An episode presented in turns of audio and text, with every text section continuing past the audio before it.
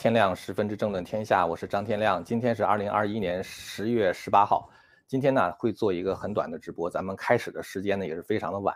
因为呢我大概今天晚上九点半的时候刚刚到家。周六周日两天没有做节目，是因为出了趟城，我去了一趟旧金山。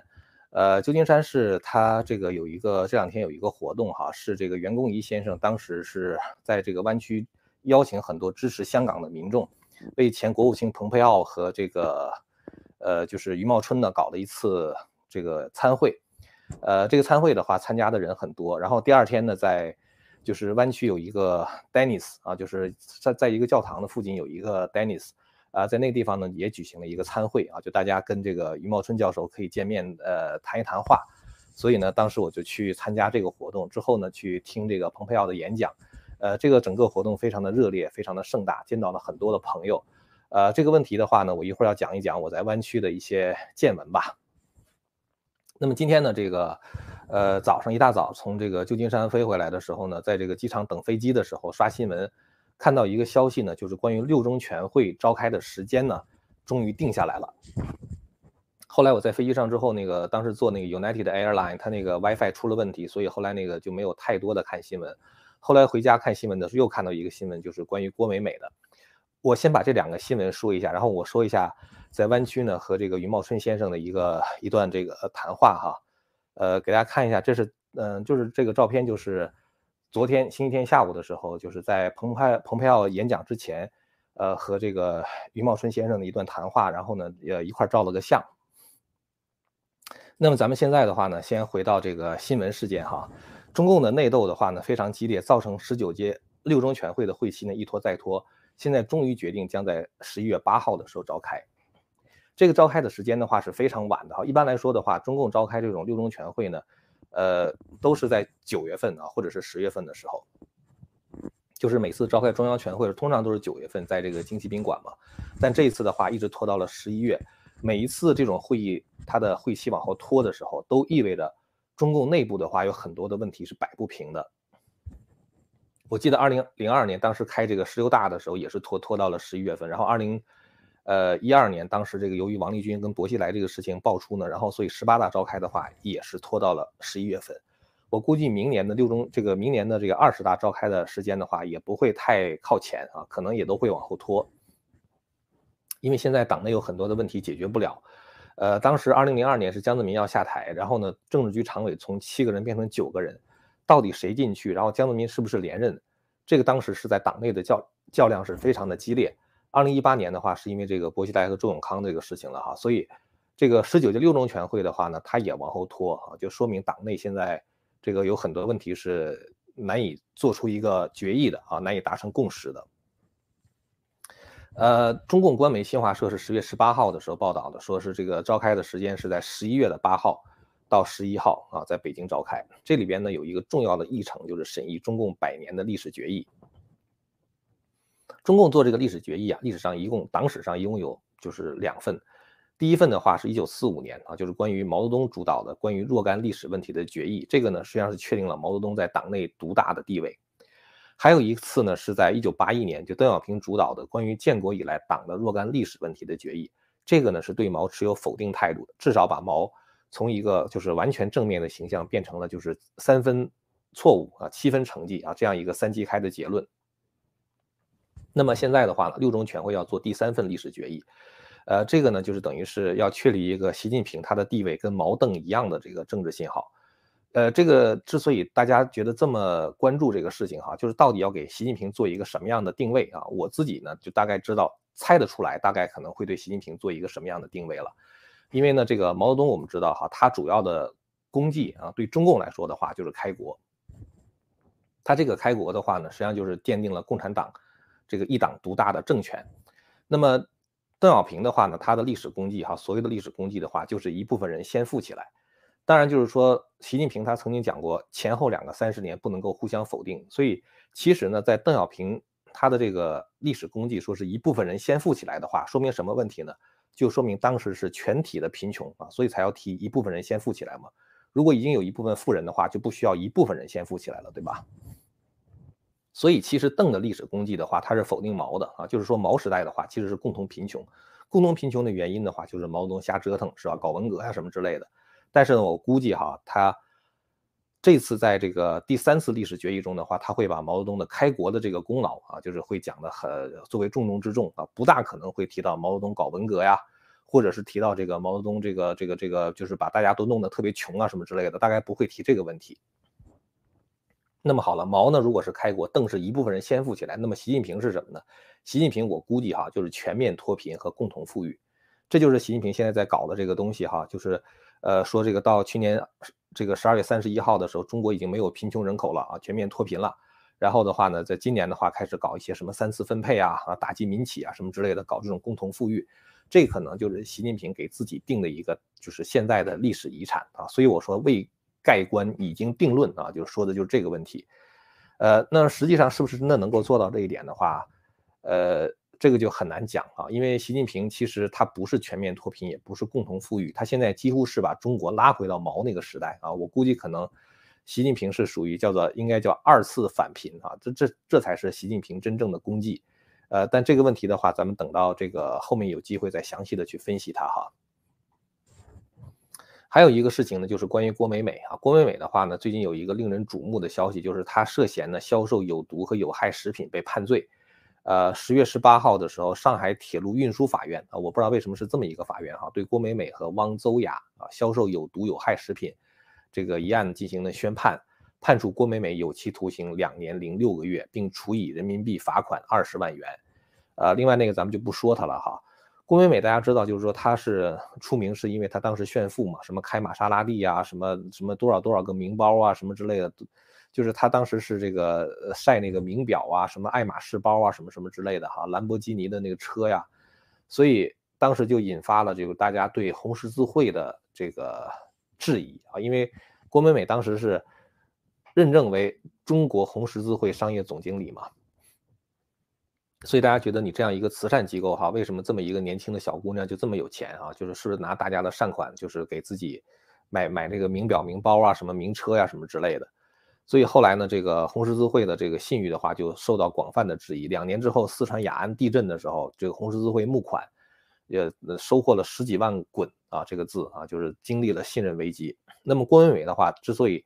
当时呼风唤雨啊，感觉就是。呃，他在这个中国几乎是没有人管得了他，想怎么办就怎么办。呃，传说中的话呢，是因为他有很多的干爹啊，都是高官显贵，所以说呢，就是呃上面有人罩着他吧。呃，其实郭美美真正到底做了什么呢？如果你要看这个网上公布的这个罪状的话呢，其实并没有那么夸张啊。当然不是说她的罪状是呃无所谓的啊，就是说他判刑的话也是罪有应得。但关键问题就是说，像干他这种事儿的人实在是太多了啊。呃，因为它呢就是销售一种减肥糖啊，这帮这种减肥糖的话呢是非法添加了一种，呃，就是它的成分呢叫做西部曲明，这个我不知道到底是个什么东西哈，据说是一种就是抑制通过中枢神经系统去抑制食欲的药物，当然它具有一定的减肥功能，因为你不想吃东西嘛，但是呢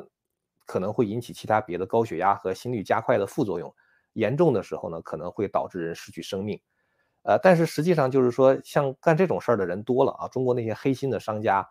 呃，什么假鸡蛋呐，什么地沟油啊，什么之类，这种事情多了，是吧？为什么把郭美美提出来呢？我觉得他跟习近平现在的这个政治是有关系的。因为习近平现现在做一个什么工作呢？就是他要这个打击网红啊，就是如果你在网络上非常有影响力的话，他要打击你。所以就是我们看到。呃，就是像 Papi 酱这种，都把自己的公司都给关了哈。这种网红的话，把自己的公司都关了。然后还有呢，就是像，呃，就是有很多的这个网红现在都变得非常的低调啊。包括就是有一些有一些所谓的顶流的这个明星的话，都被抓起来关到监狱里边。所以呢，就是电商也好，网红也好，因为那个郭美美之前也是就是第一次出狱之后就搞这个带货嘛，所以像这种带货的啊，像网红的。呃，都是习近平要打击的对象，而且我估计郭美美的干爹们以前可能也都是，因为他最嚣张的时候，那都是在这个胡锦涛时代。胡锦涛其实他本人并没有，就是说真正的掌握实权。胡锦涛当这个总书记十年，其实是江泽民跟曾庆红他们那一批人马在背后就是实际操盘。所以郭美美那时候特别嚣张的话呢，可能他的背后的干爹们也是江泽民和曾庆红的一个派系的。所以郭美美呢，她有这样的一个政治背景啊，再加上现在她这个习近平要打击网红和打击这个什么网络上带货的这些人，所以她就没法跑了啊。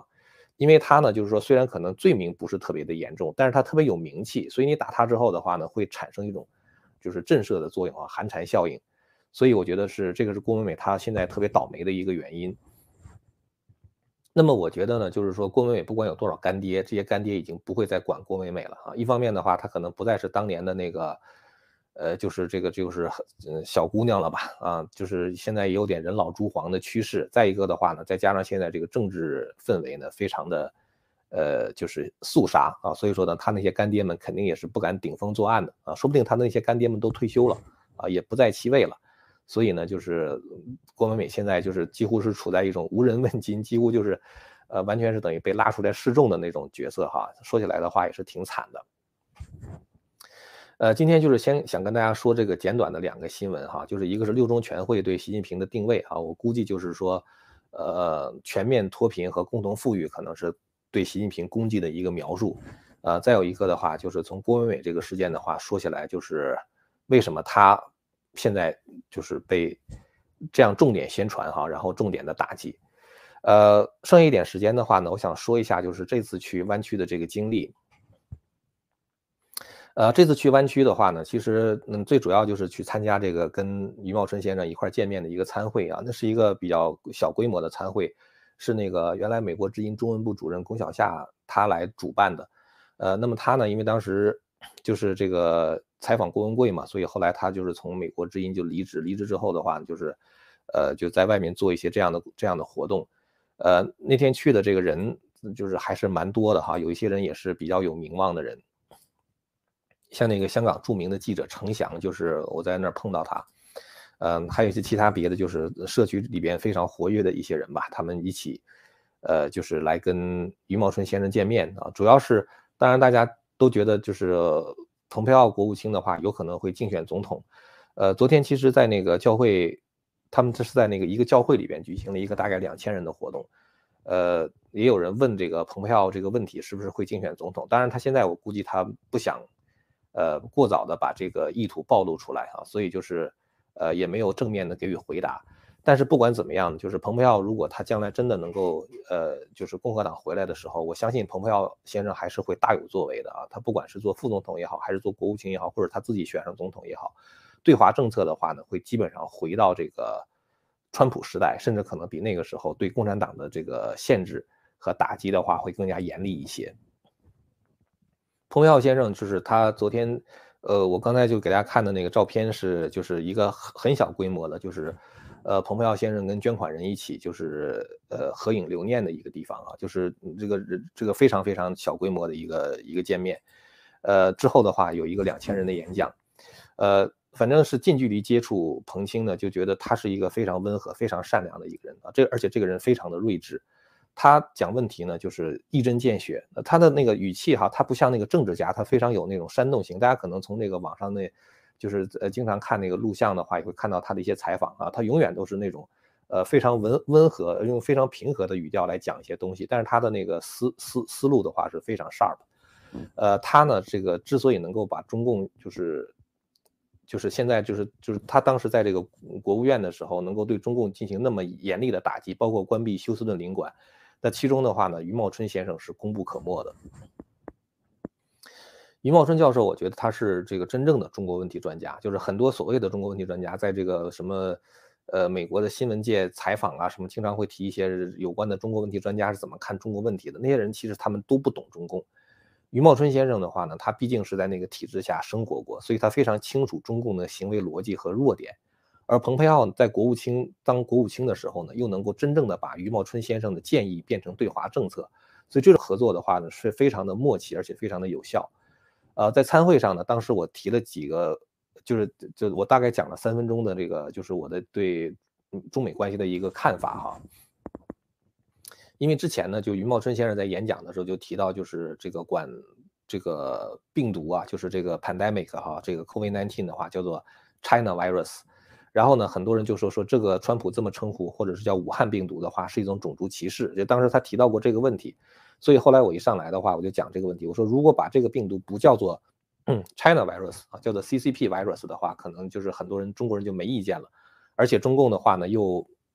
没办法去反驳你，因为他一反驳的话，他首先就要提到这个 CCP virus 中共病毒，呃，对他来说的话是一个非常没面子的事情。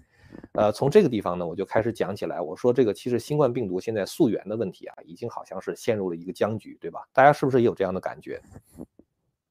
因为这个新冠病毒呢，呃，科技科学界的话是公说公有理，婆说婆有理，所以说在没有一个定论的情况下，也很难往前推进。我说，其实呢，美国联邦政府应该是着力的去揭露中共隐瞒新冠病毒的问题啊，因为隐瞒新冠病毒的本身的话，就是造成全球大流行的原因啊。我看过一个数据嘛，就是如果好像是提前一周，就中共如果提前一周公布的话，可能就会少百分之六十七的人，然后呢，如果提前两周公布的话，就会少百分之九十的人感染。所以现在全球死了这么几百万人，那说起来的话，那百分之九十都是中共的责任，是吧？所以我觉得，如果把它叫做 CCP virus 的话，那么可能对中共的打击会非常大。同时的话呢，就是着力的去追究中共隐瞒的责任。我觉得这方面的话呢，就是可以很快的在全球达成共识，包括在科学界达成共识，就不会像现在在病毒溯源的这个问题上的话，因为又没有进展，所以大家就僵在这里。这是我当时讲第一个问题。第二个问题的话呢，我就提到，其实也是因为当时我去这个旧金山的时候。呃，希望之声的那个主持人高杰呢，到机场去接我。那他在那个回来的那个路上啊，就送我去参加这个见面会的路上，他就说，他说有很多人跟他讲说中共会打台湾呐，打台湾。然后呢，他就呃问我是什么意见哈。我说其实中共打台湾之前的话，有一个硬性的指标，你可以看到，什么指标呢？就是如果中共大规模的从美国撤离他们的这个家庭成员啊，儿子呀什么。什么二奶呀，什么孙子呀，什么之类的。如果大规模的这种人回国的话，那才有可能是打台湾的一个前兆。呃，所以呢，就是我在参会的时候呢，我就我就讲，我说这其实呢，这个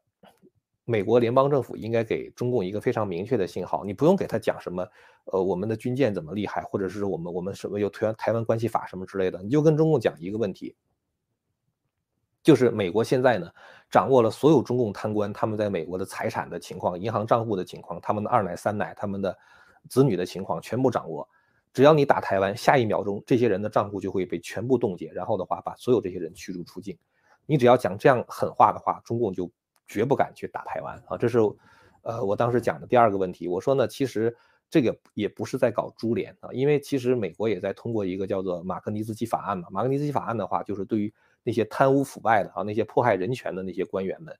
呃，美国呢有这样的法案，可以把这些人呢驱逐出境，包括他们的直系亲属，包括冻结他们的财产，包括禁止他们来美国。所以我觉得这个呢，其实是美国完全可以做到的。我还讲了一些其他别的问题哈，就是我不在这里边一一的去讲了。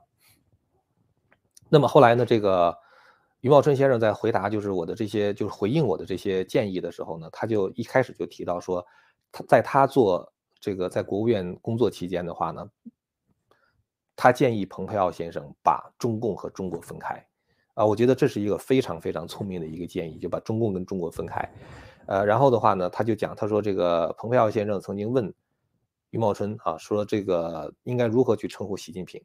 余茂春先生讲了，他说，嗯。习近平最重要的头衔是总书记啊，不要叫他 President 习啊，President 习的话就是好像是中国的总统，就给他一种民民选的感觉，给他一种合法性了。不要叫他这个中国国家主席，也不要叫他 Chairman 啊，军委主席这个 Chairman 叫他什么呢？就一定要叫他 General Secretary 习，中共的总书记。这样的话，大家就知道，在和你打交道的这个人面前的这个习近平，他不是什么民选官员，他实际上是一个。邪恶政党的一个头子啊，我觉得就是这是一个非常好的一个建议。那么从那个时候开始，蓬佩奥国务卿的话就再也没有称习近平为国家主席，一直叫他中共的总书记啊，一直叫中共总书记。然后当时我在讲，就是那个就是是余茂春先生在演讲的时候，他提到那个 FBI 的话，几乎是每十个小时开一个案子是关于中共间谍的。然后我就说，为什么不能够动用美国的联邦力量去找到所有中共贪官呢？然后余茂春先生当时就讲了一件事情啊，他说这个，呃，就是有人曾经公布过中共某一个贪官，好像是王岐山的一个什么亲属啊，在美国的一个房产啊、地址啊什么什么之类的都有。他说后来呢，这个媒体和当地的政府没有跟进。那么如果要是能够有大量的这样的举报哈，比如说中共贪官这种消息呢，就是他他他住在哪里，买了什么房子，银行账户信息等等的话，我觉得，呃，这方面的话呢，我觉得不光是联邦政府的责任，如果，呃，甚至我觉得这是我只是在 float 一个 idea 哈，就是我在我在提这么一个想法，如果要是能够成立一个悬赏举报中共贪官的基金会啊，在美国。然后的话呢，去搜集这些，就是你如果一旦核实说，OK，好，这就是曾庆红他的什么什么什么亲戚啊，在美国的什么什么房子啊，他银行账户是多少什么之类的，我觉得这种线索的话呢，一旦能够拿到的话，公布出来，对贪官们的打击会是非常非常巨大的。呃，悬赏举报，我觉得你一旦真的这样做的时候，说不定他的政敌就会把他的这个，比如说某个人，呃，属于某一个派系啊，他和另外一个派系的某个官员之间有，呃，这个矛盾啊，说不定他就可以把这种。信息调查出来啊，然后的话公布出来，所以我觉得就是这方面的话呢，其实在民间的话呢，也是有很多可以努力的空间啊，或者是实力的这个着力点吧。呃，关于那个就是呃这一次去加州听这个彭浩耀先生的这个演讲啊，就是呃他谈到的一些问题啊，这个问题咱们今天的话没有时间讲了哈，因为今天咱们真真的是特别的匆忙。呃，我是九点，大概九点半的时候才开车回家，然后呢，就是又收拾了一下，所以就是临时看新闻的话呢，看的也没有那么多，呃，有很多东西的话呢，可能也没有就是这个那么深入的、仔细的去思考啊。但是我觉得主要原因就是礼拜六、礼拜天两天没有做节目了哈，嗯，怕大家把我给忘了，所以就是开了这么一个直播，跟大家聊一聊，就是对这个我自己的经历吧，啊，和对这里我看到的新闻的一些想法。呃，今天直播咱们就到这儿了哈。如果您要是对我们谈的内容感兴趣的话呢，请大家订阅和传播这个频道。呃，这个关于这个就是其他更多的新闻分析，其实今天我看到好几个新闻，我觉得都是值得分析一下的哈。就是包括呃中就是是人民日报吧，好像是是毛泽东当时建议中共的几个高官去读那个黄琼传和李固的传啊。其实这个里边的话都有他的一些。这个政治含义在里边的，包括为什么现在登啊？但是这个说起来的话比较花时间，所以咱们就可以等到以后那个节目的话再讲。好了，那么今天的节目呢就说到这儿了，感谢您的收看，我们下次节目再见。千古文明汇成巨著，百家大义娓娓道来。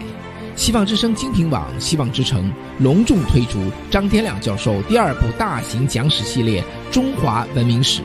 为您重现中国历史上最璀璨的文明之珠，让您在轻松的观赏中汲取古老的智慧和对当代的启迪。今天就登录 landofhope 点 tv，land of hope 点 tv。